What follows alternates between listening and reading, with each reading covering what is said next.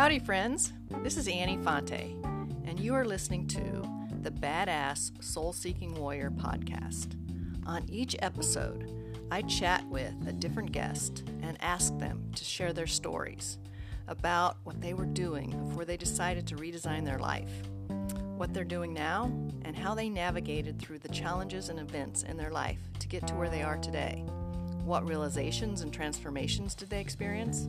What fears did they overcome? And ultimately, how did they create a life that they love?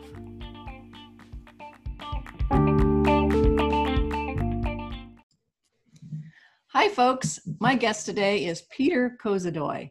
He is an Inc. 5000 serial entrepreneur, TEDx speaker, and business coach who works with organizations and their leaders to help them overcome self limiting bullshit and use brutal honesty to achieve massive success.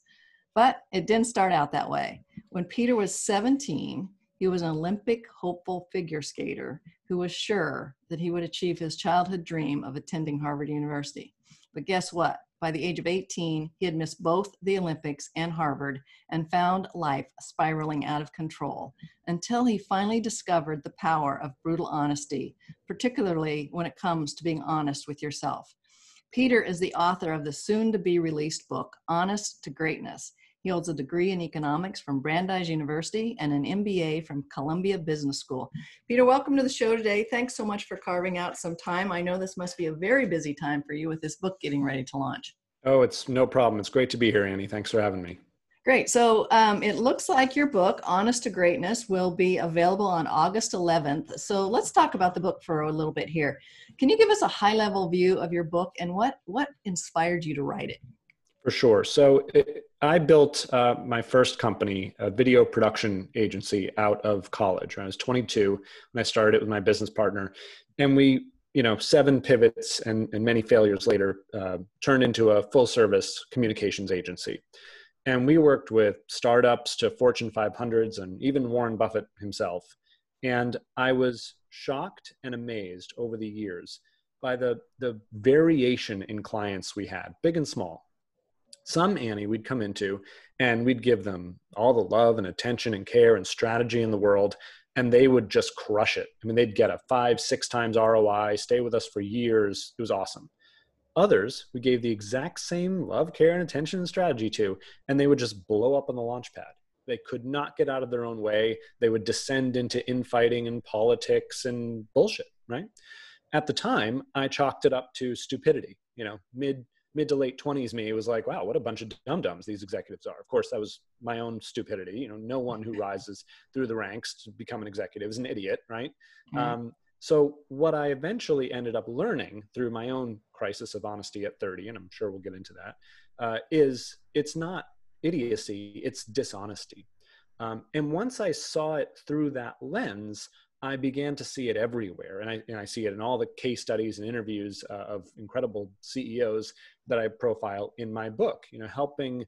Uh, and so now I've developed this sort of, um, you know, passion for helping organizations realize that when they are fundamentally dishonest. And I don't mean in the way like they're outright lying to people for personal gain. I mean, they've stuck their head in the sand about some sort of massive consumer trend that's shifting, or they're being dishonest with themselves about what the people around them are saying, whether that's their customers or vendors or suppliers or fellow executives, or they're lying to themselves about their own biases and self-limiting beliefs and ego that has entered into uh, the organization's strategy where it has no business being. You know, the the organizations who get unstuck, who move forward, the the Ritz Carltons, the Quicken Loans, the Bridgewater Associates, all these massive, you know, profitable and industry dominating organizations, they've done the opposite. They've gotten brutally honest on those levels and in turn just used strategic honesty to crush and dominate their competitors and i think so much of what you said really does translate over to our personal endeavor as we go through life so you said it in your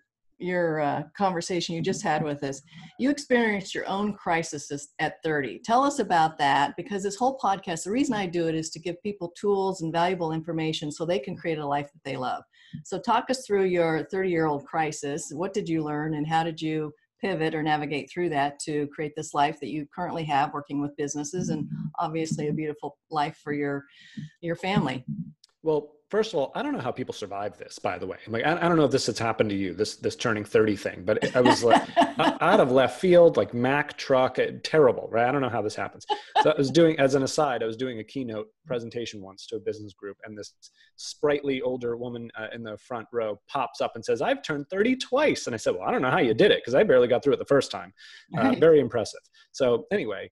Um, you know what what happened was i we had realized as an organization um, that we needed to help organization other organizations our clients become more honest right? And we did a tremendous amount of work in focus groups and uh, interviews with executives and helping them realize you know the truth about where they were and where they needed to go as part of our entire marketing communications campaign.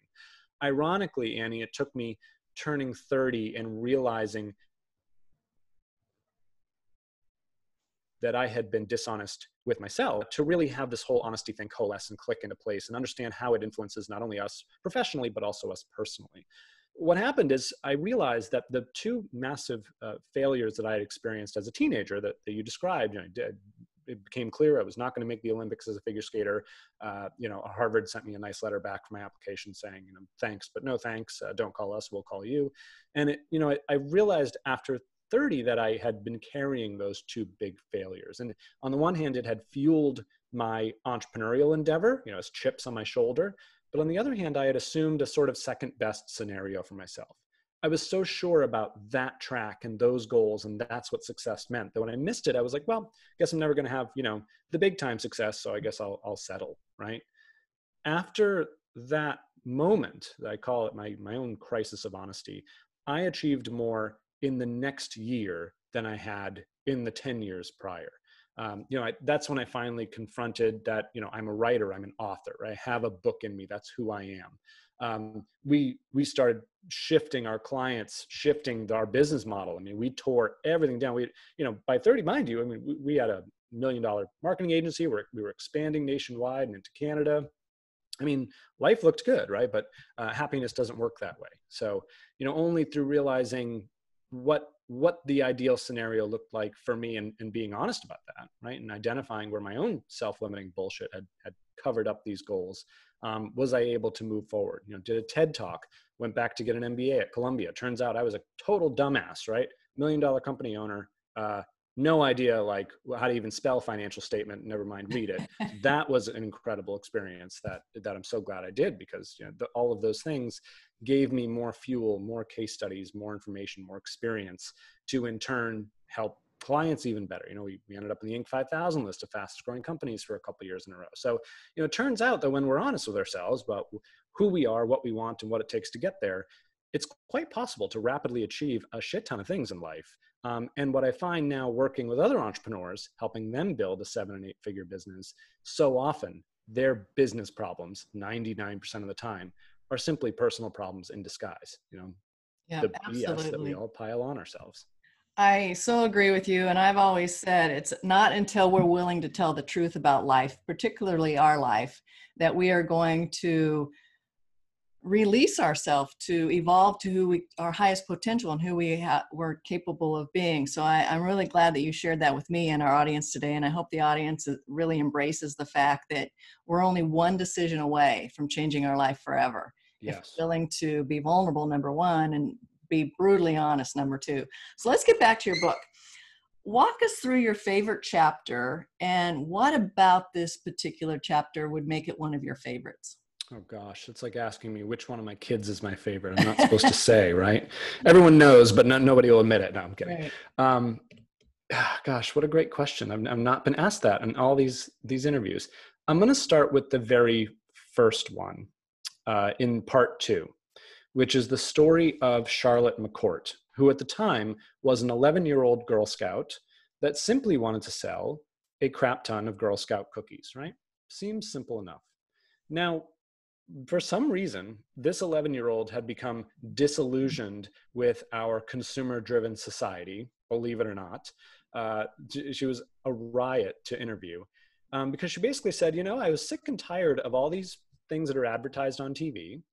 And we end up getting some and they don't work as advertised. And it pissed me off, right? I'm paraphrasing, of course. Mm-hmm. Um, but so fascinated that even an 11 year old girl perceptive enough to realize that right this shows by the way annie how pervasive dishonesty is in our society and yeah. sort of one of the things i'm most proud of with this book and what I'm, what I'm hoping we kind of awaken as ourselves as a culture so instead of just mm-hmm. calling around and saying, uh, hey, you know, folks, who wants to buy Girl Scout cookies? I'm a Girl Scout, this is what we do.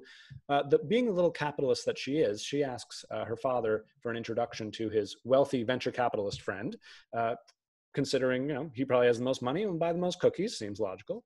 Uh, so she writes this gentleman a letter that gives a rundown, an extremely honest review of every single type of cookie that the Girl Scouts offer. Because, as she writes in the letter, sometimes the Girl Scouts can use false advertisements. So she wants to make sure she doesn't go, uh, you know. By the way, the Girl Scouts declined to comment on the chapter of the story and the book, which I found uh, interesting. So, uh, so she writes this letter calling some of these flavors a gluten-free wasteland and as flavorless as dirt. And she says, "Listen, uh, the reason I'm I'm giving you all these honest reviews is because I actually want you to buy even more cookies than for yourself. I want you to buy some for troops overseas. I'm going to ship them over to the military because they get a little taste of home, and that's awesome, right?" A little bit of altruism there. Um, and so she figures, what if they're my end-to-end customers, I want them only to receive the best cookies, right? Not the ones that are flavorless as dirt. The power of honesty, Annie, is such that she could have just said, hey, buy some cookies. But because she was so brutally honest, he was a venture capitalist. He instantly recognizes, hey, if my portfolio of business owners were this honest, they'd probably sell a lot more, right? right. Masterful sales technique. So what does he do? He ends up sharing it. And sharing it widely. So then Charlotte's father, again, sharing it, it ends up on Mike Rowe's desk, right? The host of Dirty oh, Jobs. Yeah. He shares it with his 10 million followers uh, in a, a, YouTube video about honesty and advertising. Because it turns out the reason Mike Rowe uh, is so passionate about his type of work is he's all about honesty in the entertainment business and he's been he himself has been disillusioned by the amount of bullshit in that industry um, this is sort of pervasive universal thing going on sadly so once that gets picked up, Charlotte ends up on national news programs, radio programs. I mean, it ever blows the doors off, sells 30,000 boxes wow. of Girl Scout cookies. It crashes her website, right? And the reason I like this story and I tell it first is because it is universal. An 11 year old can use this. And it, I want everyone to think about the opportunity cost of not being brutally honest. Because again, if she's not honest, she misses the opportunity to do, to do something much bigger, much more effective, and much more impactful than just sell Girl Scout cookies. She gets to change a national conversation, right? Yeah. And that's the opportunity we have at hand with brutal honesty. Brilliant, brilliant for an 11 year old. And, and I've often said, and I, I truly believe it's my number one line in the sand for the, the way I live my life is authenticity and what I hear underlying all of what you just said is our willingness to be authentic, to be who we truly are, whether it's a person or a company, an organization, a product on Facebook and Instagram and TikTok and whatever other social media. I think uh, unfortunately, social media has allowed people to be something they're not there's a lot of good that comes from it and there's a lot of ways we can use it as a vehicle for good and i certainly appreciate that. But what i hear you saying is it's so important to be willing to be authentic. So that's my that's kind of my take but if readers could take one thing from your book what would it be? I want people to understand how much honesty and dishonesty plays into their lives I don't think we think about it all that all that often. But you know, I tell stories in the book dating back to ancient Egypt, you know, showing how at some point we humans decided to commingle the idea of money and morality. And we gave ourselves outs when it came to the types of behaviors we agree outwardly are correct and right. Like just be honest honesty is the best policy. We learned this as four year olds and then we we a lot of us have spent our adulthoods perverting that and I don't mean us as you and me. I mean us as you know, culture, right? Yeah. Uh, you know, I, I, tell the story of how in ancient Rome, you know, when they had to rebuild, the Catholics had to rebuild uh, the Church of Saint Peter. They decided to give indulgences, which basically said, if you give us a little bit of money, we'll pardon all your sins, no matter what you've done. You know, it, like things like this, right? And as we hear it, we're like, oh yeah, we do that, don't we? We humans. Um, to your point about authenticity and, and social media, the time for that has passed because now we we know we have too much information now everyone has a smartphone. You think of the murder of George Floyd that occurred. The reason that was such a big deal is because we all saw it with our own eyes. Yes. Everyone has a smartphone. Someone somewhere is recording what's going on.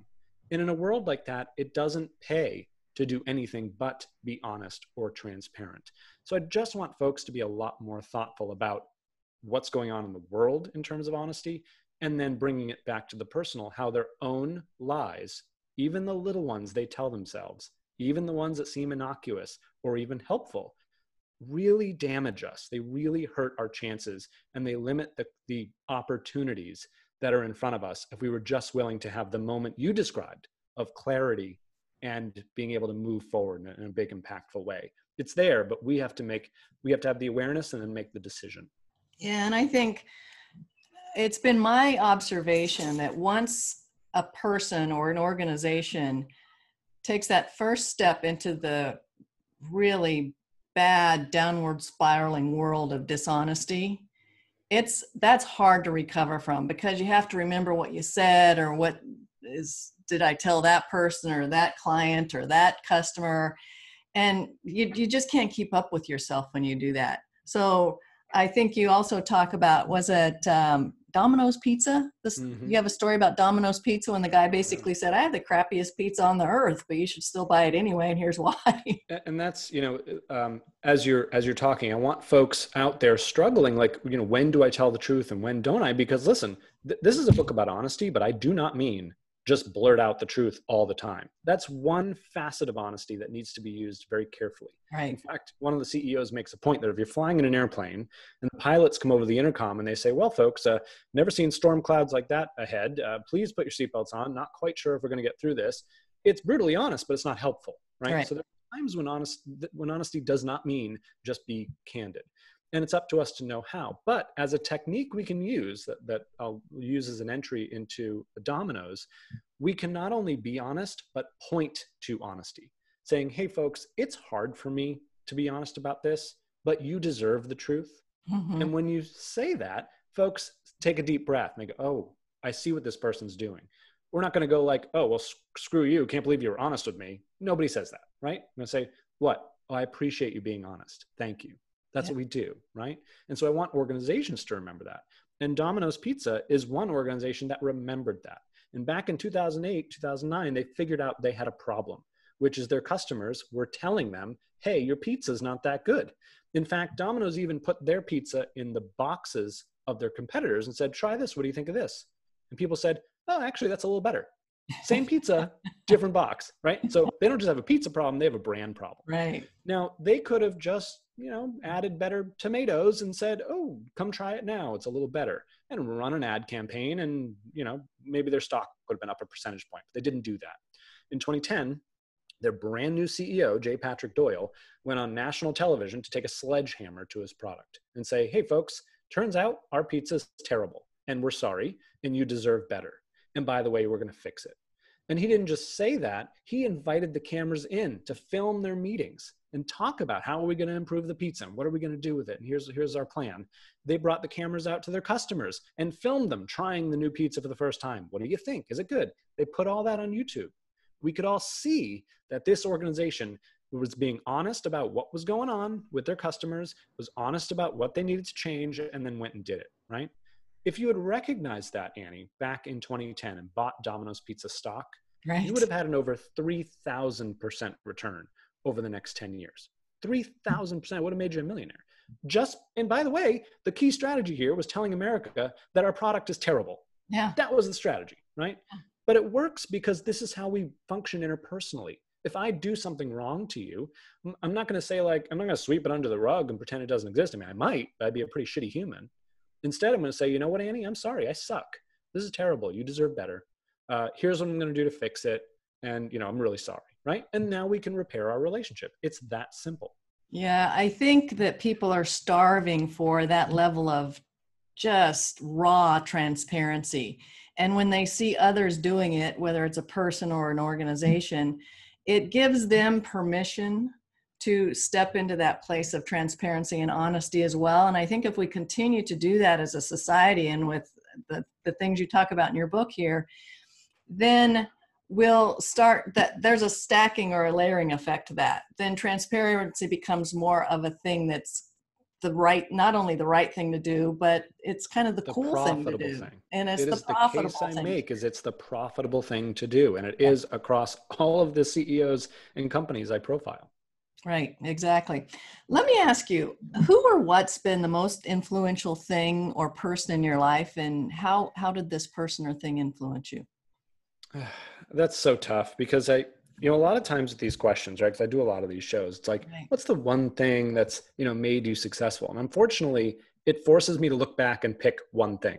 Right. What I want folks out there listening to understand is that there's an incredible amount of luck that factors into any quote unquote successful person. By the way, I don't consider myself particularly successful. I got a lot more to do, trust me. Um, but the reason I say that is because so often I see entrepreneurs I work with running after like the one thing. Like, well, this is the one thing somebody said I have to do, so I have to do that. I'm like, wait a second. Like that person also met the right person at the right time, and their great aunts, dog's nephew's mother was the CEO of a Fortune 500 company, and that gave them their first. Like, there's just a lot of connectivity and luck that plays into this. Let's be honest. And I want folks out there to realize that. That said, I'll tell you the, the decision that I made that's been the most impactful, which was joining a forum of entrepreneurs. Uh, I did that at 30. That helped me back to your, your one word you said at the beginning, which I love be much more vulnerable. Vulnerability and honesty go hand in hand. Yeah. And until I was, uh, until I had to learn how to be vulnerable with others uh, and speak aloud the things I was really thinking in the back of my mind, that was so powerful for me, so powerful. Um, and even just learning how to absorb the stories of other people without judgment right. or without trying to interject my own crap as they're talking. I mean, I've revised the entire way I speak to be more honest. I mean, you'll never hear me say the words "you should" right. or give that kind of advice. Why? Because I don't know you. I, am not in your shoes, but I can tell you an experience from my past that maybe will help you. That's in my mind the removal of of ego and the and being much more honest about ourselves and about the others around us, what they how they think, what they need. And that's why Annie, I now run forums for other entrepreneurs, uh, for startup entrepreneurs up to $5 million. We meet, we're meeting tonight actually, um, once a month on Zoom, 100% confidentiality. And the whole idea is to vulnerably, openly, and honestly report what's really, really, really going on in our businesses, personal life, and family life. Because without getting over that, we can't move forward.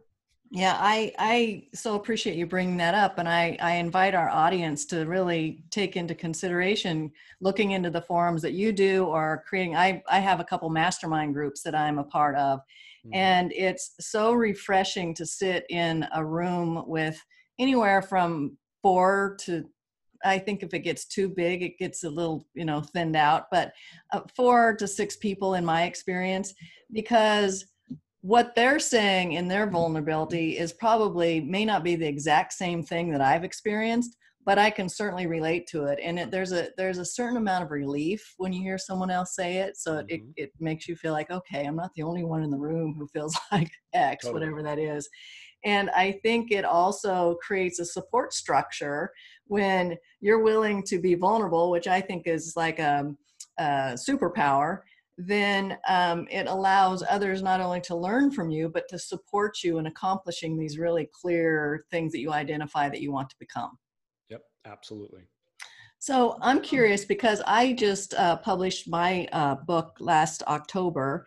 I'm curious for you. Um, how long did it take for you to write your book? I, I, mean, when from the time you had this idea, because you said back um, when you were being honest with yourself at, during this crisis at 30 that you had a book in you how long did it take for you to come up with I, I, I know i'm an author i want to write this book to finally writing the book and what helped you most to get your book written? It took four long arduous years, yep. four years. Um, and originally, I mean, I, you know, the great thing about writing a book about honesty is I get to be honest, right? right. Um, I never set out, Annie, honestly, to write about, speak about, or frankly, even care about honesty. This wasn't the first thing. I mean, all this sort of coalesced around the events that, that we've been talking about so far. What happened is I wrote a book about marketing because I was sick and tired of the type of clients I described that just couldn't get out of their own way. And, uh, you know, my whole point was, hey, if we're going to communicate, it has to be openly honestly in this world we now live in so I queried 400 literary agents. I know I, did, I knew I didn't want to self-publish. I knew I wanted to, to do it, you know, with a publisher. Queried 400 literary agents, many of whom got back to me and said, "Never email me again. This is a terrible idea. You're never going to be a published author." Blah blah blah. Right? I'm an entrepreneur. I'm used to know, so fine. Three of them got back to me and took a meeting, and one of them signed me. And as soon as he signed me, he said, oh, This is great, Peter, but by the way, this isn't a book about marketing, it's a book about honesty. And I was like, Well, clearly you're a literary agent who can't read because it doesn't, it says marketing right on the front cover, so don't know what the hell you're talking about. Um, and I, I, go home and of course I'm flipping through it. And, you know, again, stupid Peter, I'm like, Damn, he's absolutely right. This is a book that's much bigger than just marketing, it transcends everything culture, leadership, uh, management, everything. So um, that really helped me hone this. And the the next huge step after of course getting a publisher was going through the editing process. I had a wonderful edit i put together what i thought was a great book and i submit it and she took like two weeks with it and turned it back and i was like wow this must be pretty spot on. She's like hey peter this is great. I only need you to uh, rewrite like uh, chapters 2 through 13 there are only 14 chapters in the whole damn book. So i was like okay well great. This is a massive failure. Awesome. Um, that was the first of a couple uh, rewrites and it it's so helpful to get it into someone else's you know because think about it. A book is a is a compilation. It's a stack of paper that represents everything in a brain right? Well our brains aren't exactly logical and linear. If they were we'd have a lot less conflict in the world. So just taking someone i call it uh, on the curve of simplicity on the far side of complexity requires that we have someone else help us go all the way back to the beginning and walk readers through from the beginning what is honesty? Why is it important how does it play into our lives what does it look like how do we use it you know just a very logical sequential way so we can come back to the simplicity of it all and not all the synapses that are firing in random directions in our brains so that process was extremely helpful and i remember annie reading back drafts as they'd come back and i would just sit there and be like what moron wrote this I mean, this is just drivel. Like, what kind of stupid writer am I? Like, oh, awful, right? Self vitriol. But um, I have to say, I am proud of the way it came out, and it could have never gotten there without the help of uh, my many editors. Right. I so appreciate that because I put my hands in the book of several people before it actually became this, you know, these words between the shiny cover. And I had many of the same responses from early readers. And as a matter of fact, two of my friends said you're not even close to this book being done yet. And i i was certain i was done. And those, those are those great learning moments. I mean what you just said look at the lessons that you just went over with us. You put out 400 inquiries to people. Yep. A lot of people said go pound sand. And three people did get back to you and you got one meeting. I mean that for your, for our listeners really i really want them to get this because you're going to get a lot of no's in life and I, in my mind, when someone says no, it either means they're really, really not interested, which is fine. I get that. I'm an entrepreneur as well. Or they just don't understand my question yet. I have to rephrase my question to get them to understand it so they say yes. So that, that, uh, lesson is beautiful. I'm glad you shared it. And then the other thing is that you had to really step back and be open to coaching from others. Your your editor or your um, publisher said this book isn't about marketing. This is about being honest. And you were like wait a minute. Right? And then your editor said i need you to rewrite chapters 2 through 13 uh, what? So you were open to that and that's what it ultimately brought this book to be and i'm sure it'll be a great success. So thanks for sharing that with us. No no problem. What i've learned is that you write the book and the book writes you mm-hmm. and you change the book and the book changes you. I mean it really has because listen if you if you knew uh, 16 17 24 year old peter like i was voted most likely to continue being a jerk through life. Like for me to talk about honesty and transparency and vulnerability will shock the hell out of everyone who knew you know egotistical uh, i know everything me. So in a way i had to allow the book to change me in the best of ways to become someone who even speaks about, writes about, and cares about honesty. That in itself was a transition I had to make in my own identity. And to your point about openness, that's in part what honesty means. It is being open minded, willing to admit fault, ready to change, all of these things that allow us to move forward and innovate and achieve results, whether that's professionally or personally. Yeah. I'm curious about um, is there anything that you wish you would have known before starting to write your book? Um, you know, I I don't I don't think so because to, the journey has been so fascinating. Right. right. I love learning. I'm a lifelong learner. I'm all about I want to accumulate as many experiences as possible. Like if you read my bio, it's like someone with ADHD uh, who has like an ambition injection every day. And it's because like I'm just fascinated by, by like learning new stuff and then getting to the pin, the top of that. Like how do I get to the top of that mountain? How do I get to the top of that mountain? Um, so I wouldn't shortchange myself that experience and discovery. I've learned things that I knew in the back of my mind, but now I understand are really true. Like the book's kind of like having a child. Yeah. I don't know if it's going to come out and be remedial or if it's going to be the valedictorian. I have no idea. It could be either. And I don't have a tremendous amount of control over that. Like I've yeah. parented it, I'm going to birth it into the world, and now it's going to do what it's going to do. So that's been something I've had to internalize. Another thing I've realized is whether the first book is a flop or not, uh, two things. A, I'm going to live, right? No one's going to come kill me in the middle of the night. It's going to be fine. Uh, and B, there's always more books to write. And after talking to a lot of authors, and I talked to one the other day that's like, yeah, I sold a thousand books my first year and it was pretty much a failure and I wanted to die. And 10 years later, in this past year, I sold 800,000 copies. Yep, exactly. So it's a long term thing and no one knows how it's going to go. So I've just learned to kind of like step back and worry less um, right. and just, if this is who I am and I'm an author and I put it out into the world, that's actually all I can control. So end stop, period, no more. The yeah, and I, I, I so agree with that. And another one of my tenets for how I live my life is to view every experience as a gift. And you can certainly do that. When you were 17, you didn't get accepted into Harvard, you didn't get into the Olympics, but that was a pivotal point in your life.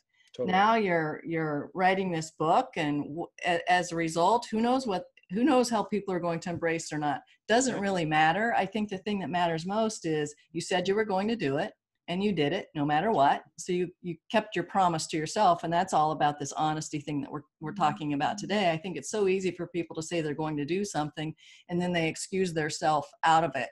And where does that get us right? All the time all the time. So speaking of those things what what does success mean to you?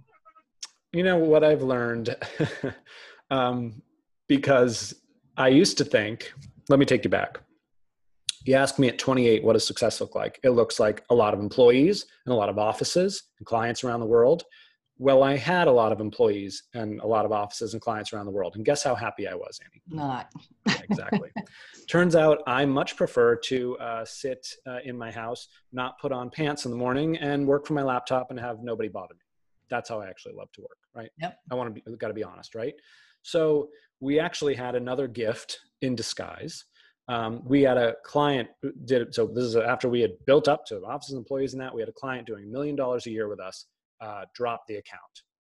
So overnight lose a million dollars in revenue and we had to do our first layoff. Mm. that was so damaging so painful took so many years to get over. By the way that's what taught me oh i don't even like managing 30 something people across four offices and like i don't even like that. So, you know, again, these gifts in disguise that we don't even see um, has made me a lot more receptive to, okay, what's this trying to teach me? And, and how is this going to put me back into what I call honest alignment with who I really am and how, what I really want? So now my team is much, much smaller. By the way, more profitable than ever. This whole COVID 19 thing, not a big deal at all because we had made so many structural changes that we were actually prepared for this. Now I didn't know that, right? Better to be lucky than good. But right. we have all these events that happen to us that that if we look at them in the right way and we get honest with ourselves, can actually prepare us to be successful into the future if we're willing to be open-minded and ready for change and uh, you know to to be honest about what's coming at us. Yeah, I've always said life doesn't happen to us; it happens for us. Totally. And it's it's difficult when you're kind of in the middle of the storm to really think that you want to embrace that as fact, but it, it really is true. And I think I think the timing of your book is just impeccable because I hope so. We're in this situation right now that's totally unexpected. For the most part, most of us didn't have appropriate plans in place to go through this worldwide timeout that we're experiencing. But I think it's it's given people the time and whether however they've used their time has certainly been up to them. But I, I'm I'm thinking that if one has been reflective enough and honest enough with themselves. They've had the time to really think through what do you want my what do I want my mm-hmm. life to be about? What do I want my company to be about moving forward? What do I want my family to be, to be about moving forward? Those kinds of things. And I'm guessing that in your book you have a lot of beautiful examples and interviews you've done with people and tips and suggestions that people can use to really um, kind of hone in on what they want the rest of their life to be like.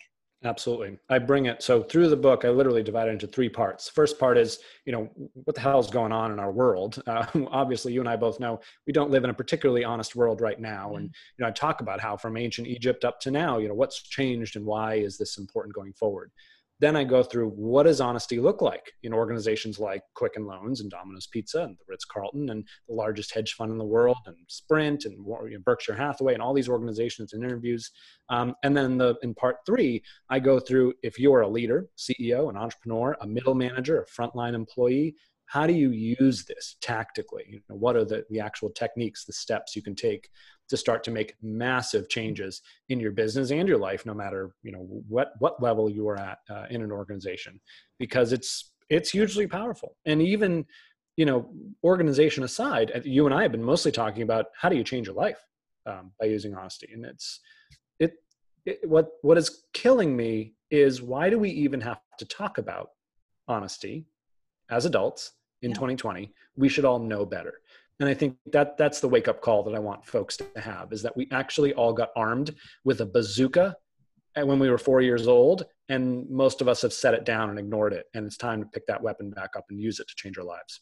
Yeah and, and i know we have talked more about the personal side of it but i think it has to start there. The per- once we get ourselves sorted out then we can step into and hold space for not only ourselves but others Agreed. meaning our companies, our organizations that we're affiliated with, whatever it is we do for a vocation, to be really honest in that environment too. And so those two coalesce and can create powerful things for not only ourselves personally, personally, but the impact and the contribution we can make on individuals and companies and organizations throughout the whole world. Mm-hmm. Absolutely. Speaking of that, who do you want to become? well, me. Um, but I will say, actually, I do have an idol who has set his life up in the way that I would love to, and that's Marcus Lemonis. Do you know who that is? I don't. Tell us about Marcus. He's he has a t well he had a TV show. I don't know if he's still filming it called The Profit on CNBC. Oh, okay. I, I he, do know who you're talking about. Yeah, he goes around. He, he uh, takes up uh, an equity stake in, in a portfolio of private, you know, smaller companies, you know, doing low millions um, to help them grow. It's sort of like a grassroots private equity. I'm just this year starting to take my first steps into building out a portfolio like that. Um, and I just that to me combines all the things I love: business, startups, uh, coaching and consulting. Um, and I, you know, again, I have like entrepreneurial ADHD. I love to have my fingers in a bunch of pies. Shark Tank would hate me because I don't focus on one venture at a time. I actually think that what happens is that's in conflict with my lifelong learning value, right? Right. I want to do a bunch of stuff uh, and be the Renaissance man. That's who I am. So at least I'm willing to be honest about it. And, and I have to say, if anything, my ventures into, I mean, now I'm in tech, I'm in real estate, I'm in all this other stuff. I, I've been overwhelmed and overjoyed to be able to take lessons from those other projects and cross pollinate them into you know my main business or, or other things. And I, I i i'm so glad i've done that and not do the focus on one thing because i, I would have missed a lot. There's actually a book that just came out. I have not read it but i love the premise um, which is that generalists will triumph in a specialized world because although every, specialization is all the rage you basically put blinders on, you know, a lot about one thing, but nothing about anything else. And so we miss the opportunity to take a look broadly at what's going on in society and, and pick up trends and weave them into how we live our lives and structure our, our companies. So I'm, I'm a big fan of, of the generalist approach. I know it's not popular.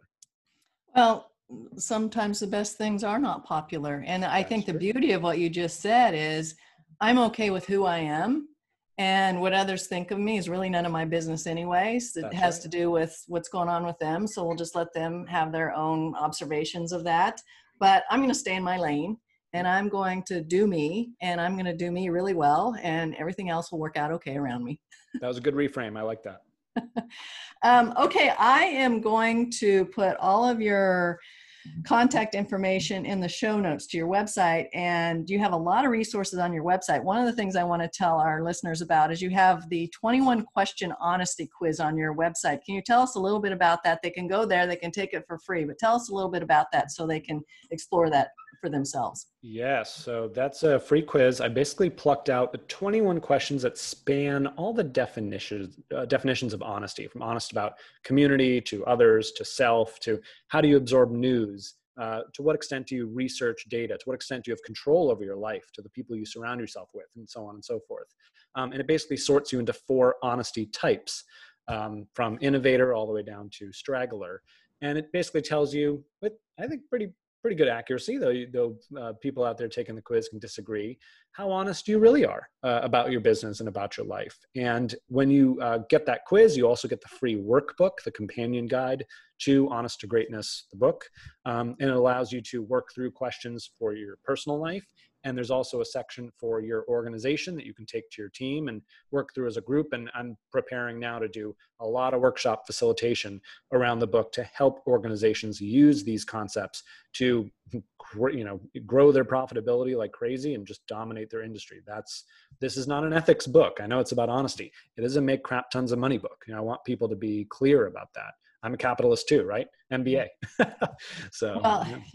Yeah, uh, and thank you for that. And that's that's brilliant and a very generous offer. So all of you out there, please click on the link to the website in the show notes and go take advantage of this beautiful resource that Peter's offered to us. And the book Honest to Greatness comes out August 11th. Get your hands on a copy of that. It'll be a brilliant read for you and then you have your companion workbook to go along with it. So Peter, um, what should I have asked you that I didn't? Uh, I love that question because I ask it. I think the the big question is like, what's the first step, right? Um, I want folks out there to adopt two questions that they ask themselves eight thousand times a day, which is, is that true, and how do I know? Think about something Great Aunt Betty says on Facebook, or a headline on the news, or a thought you've had to yourself about, gee, I can't do that because I need to do this first. Is that true? And how do you know? Because so often you can catch yourself getting uh, emotionally involved in a headline or in a Facebook post where really it's the time to step back and get curious about oh is, is, that true how do i know where can i research that further before i emotionally react to it you can imagine that with thoughts in your head about i can't start a business because i need to have a degree and that, is that true how can you find out? So often, if we can catch the lies, right? Self awareness is first, right? We know like the STEP program to overcome bad habits. Lying is a habit, it's a really bad addiction. And to break that, the number one step, we all know self awareness, right? Admit you have a problem. So I find those two questions are ways that you can instantaneously in your life recognize where all the bullshit's creeping in and preventing you from understanding what's true and then moving forward from that place. Because let me tell you something right now honest to you is very different than dishonest to you. Yes. So the, the question is, how do we get better at being honest to you more of the time? That's I'm I'm so glad that you said that and you brought that up as something I should have asked you because especially these days and, and moving forward. As you said earlier in our conversation, there's so much information coming at us and so many distractions from the outer world. It's really hard, almost humanly impossible to filter through all of it. So if you get, if you, what you've just given us this is really brilliant, simple tool to use. Is that true? How do I know? All you have to do is put that as a filter in uh, in front of everything that you inquire, you learn, or you see, or you hear, and that gets you a long ways fast. It really does. Great. Well, thank you so much, Peter, for joining me today. I think this was a brilliant conversation. I know our listeners will get a, a lot out of it. Once again, you guys, Peter Kozodoy, his book comes out August 11th, Honest to Greatness. Make sure you get out there and get a copy of it. It's going to be available, I'm assuming, uh, on Amazon, Barnes & Noble, your website, lots of places. All you have to do is Google Everywhere it. Everywhere books are sold. That's right and it'll be available in the Kindle format and the audio format. So it's available Kindle uh, right away. Audiobook rights we're shopping right now. We got a couple exciting offers. Um, okay. So we'll see which way that goes. And if you are an entrepreneur, if you're a business owner, go to peterkozodoy.com slash bonus I'm offering incredible bonuses, particularly for business owners when you buy three copies or more for your team, uh, all the way from past classes I've taught up to I will fly you and a companion to Manhattan, take you out to a steak dinner, put you up in a luxury hotel, uh, and do an all full day workshop with you if you buy enough copies. So I've got tremendous value on that page. Sounds like it. I'm gonna I'm gonna go there the minute we get off of this call. yeah, come hang out in New York. It'll be fun. Of course, Sounds maybe great. we have to delay to post COVID, but we'll we'll get it. We'll get it there for sure. All right. Thanks, Peter. You have a great day. My pleasure. Thank you.